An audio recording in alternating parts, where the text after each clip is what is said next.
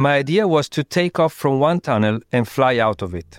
I had to learn every single centimeter of the tunnel. I could not move my eyes because when you move your eyes at 300 kilometers per hour in such a machine, you just go where your eyes go. I had no margin for error. What I added was the respect for fear. I started to listen to my fears and I started to make them become my best friends. And I started to have them suggesting me what I had to mitigate.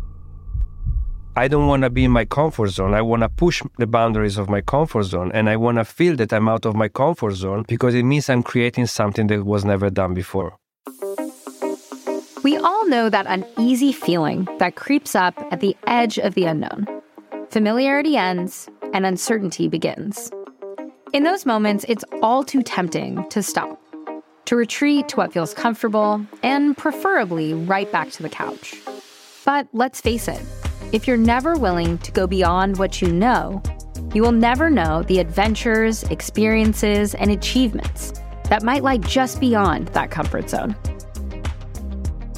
Welcome back to Mind Set Win, the podcast from Red Bull, where we break down the mental tactics used by world class athletes and coaches and use them to help you bring a winning mentality to every aspect of your life. I'm Kate Courtney, and I'm a world champion, Olympian, and professional mountain bike racer. I'm hosting this series alongside base jumper Cedric Dumont, and we'll be taking turns each week unpacking the inspiring stories of our high performing guests and drawing out the insights that can help you build your own winning mentality. Today's episode is all about understanding and pushing past your comfort zone. I think we've all had experiences where the desire to stay safe or our fear of the unknown keeps us from exploring our limits.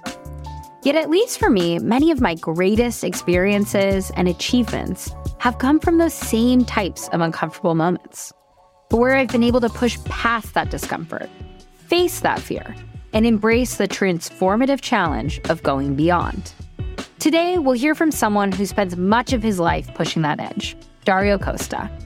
Dario is an aerobatic pilot who recently made aviation history with an unprecedented feat, flying his single engine plane at a top speed of 188 miles per hour through two road tunnels and emerging without a scratch. Just think about that for a minute. More than two kilometers of tunnels, where one slight lapse in concentration or error in calculation could mean the difference between life and death. Talk about the edge of a comfort zone. We'll hear more from Dario about how his mentality helps him thrive in those tense moments.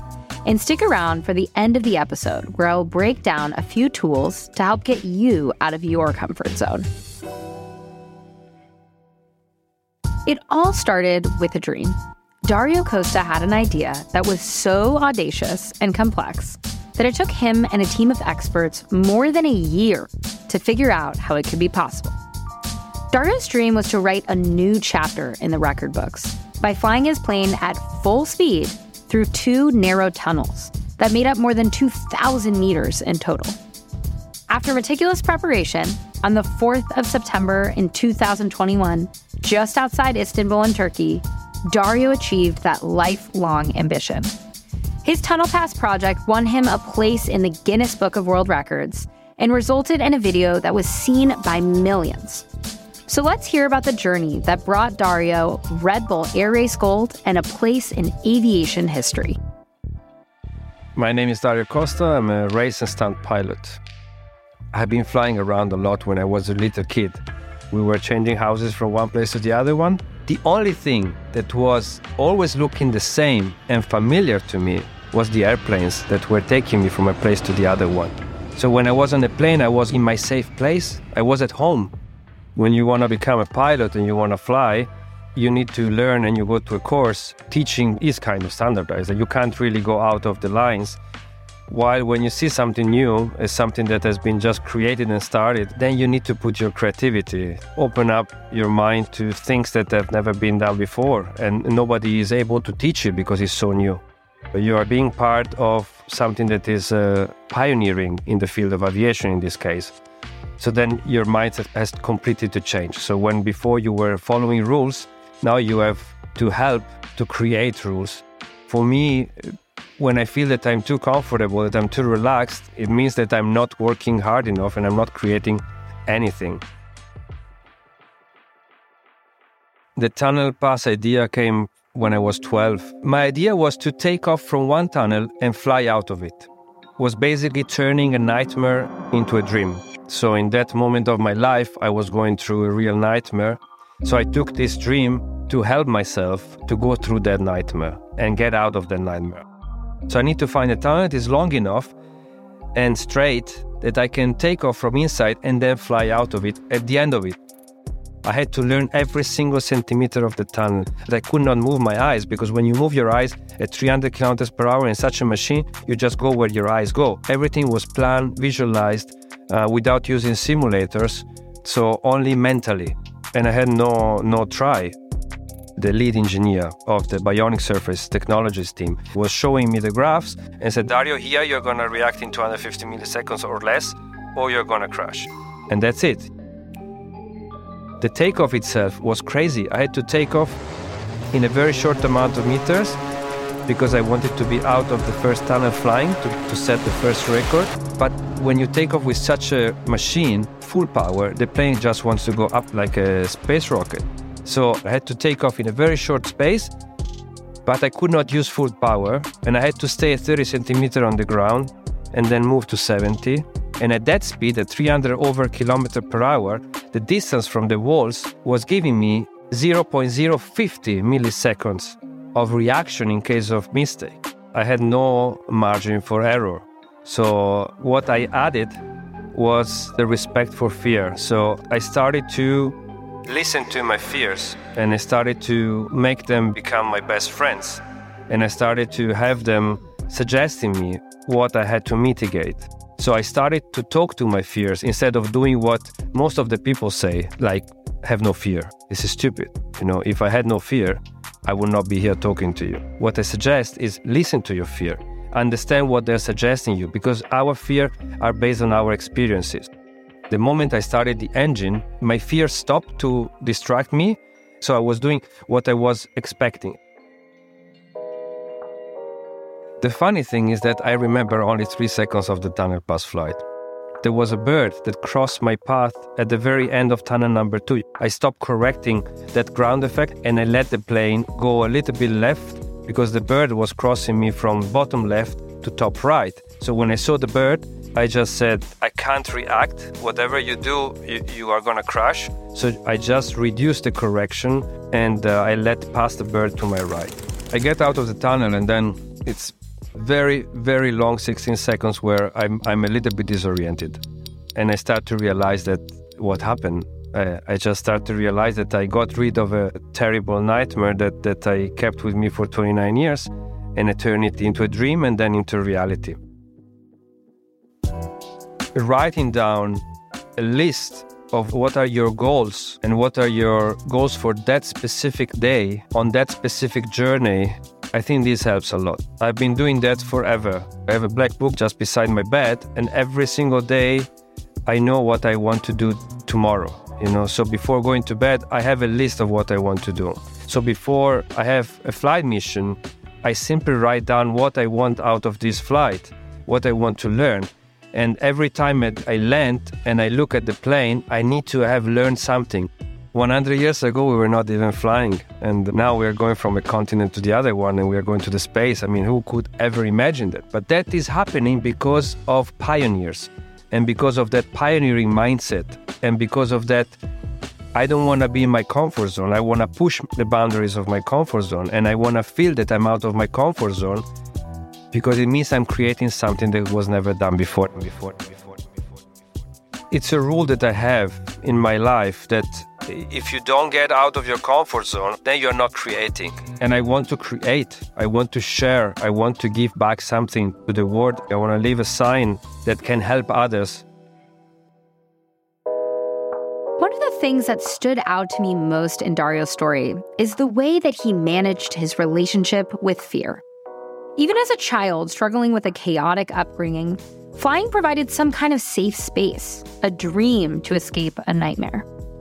Yet there were also elements of flying and specifically pursuing his tunnel pass that required facing and working with fear. It illustrates that we're always moving in and out of our comfort zones all the time and learning not just to avoid fear, but to work with it. I started to listen to my fears and I started to make them become my best friends. And I started to have them suggesting me what I had to mitigate because our fear are based on our experiences. As Dario's story clearly illustrates, leaning into fear and pushing the limits of your comfort zone are critical skills in pursuing a worthy goal. So, why is it so tempting to stay in our comfort zone? Part of the answer may relate to control. When we are in a safe and familiar environment or headspace, we feel we can control what happens to us. If we take the same route to school every day, talk to the same people, eat at the same places, we think nothing can surprise us. And while that can sometimes be a good thing, and life on autopilot does feel safe, it can also mean missing out on a lot of experiences and opportunities. Venturing outside your comfort zone means stepping from a place of safe bets into a world of uncertainty. And that's when the fear starts to creep in. This isn't just an individual experience, it is a well documented psychological phenomenon. An article in Psychology Today described it like this If your brain doesn't know what's around the corner, it can't keep you out of harm's way. A bit like an overprotective helicopter parent, the brain is constantly on the lookout, anticipating danger and making judgments about what's safe and what isn't. Can you cope with that extra responsibility? Should you really apply for the new job? Your brain is always worried it might not work out for the best. While our dreams may not involve flying a tiny plane through a crazy long tunnel, the process Dario used to convert fear to fuel seems like something we can all learn from.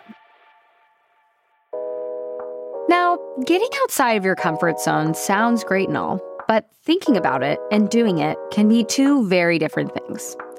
So stick with me as we break down what it actually feels like to push that edge and learn to enjoy what comes next. The other day, my strength coach introduced me to the idea of the fallacy of deep water. When you wade into the ocean and begin to swim, you start out in shallow water. Let's call it the comfort zone.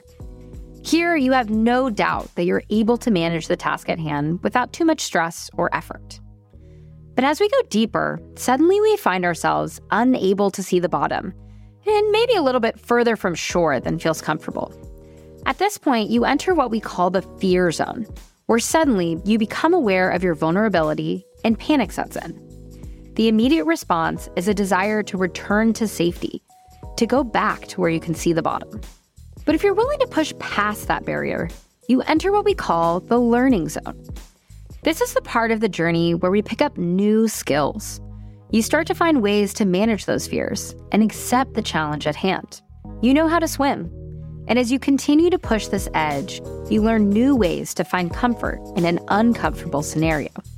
And finally, you enter what we call the growth zone. You find yourself in awe of how easily you can now swim in the deep water and start to wonder if it may be possible to continue to push yourself and expand your abilities. The important thing in this phase is to keep those twin goals in mind. Enjoy this new challenge you've mastered while also looking ahead to the next one. This idea of swimming in deep water illustrates both the challenges and the rewards of facing our fears and aiming to learn and grow in that space just beyond our comfort zone.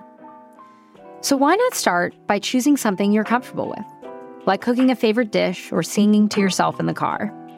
Then take it to the next level. Consider signing up for an open mic night or cooking without a recipe. It might feel uncomfortable to begin with, but remember, it's the same task as before. It's just the situation that's a little scarier.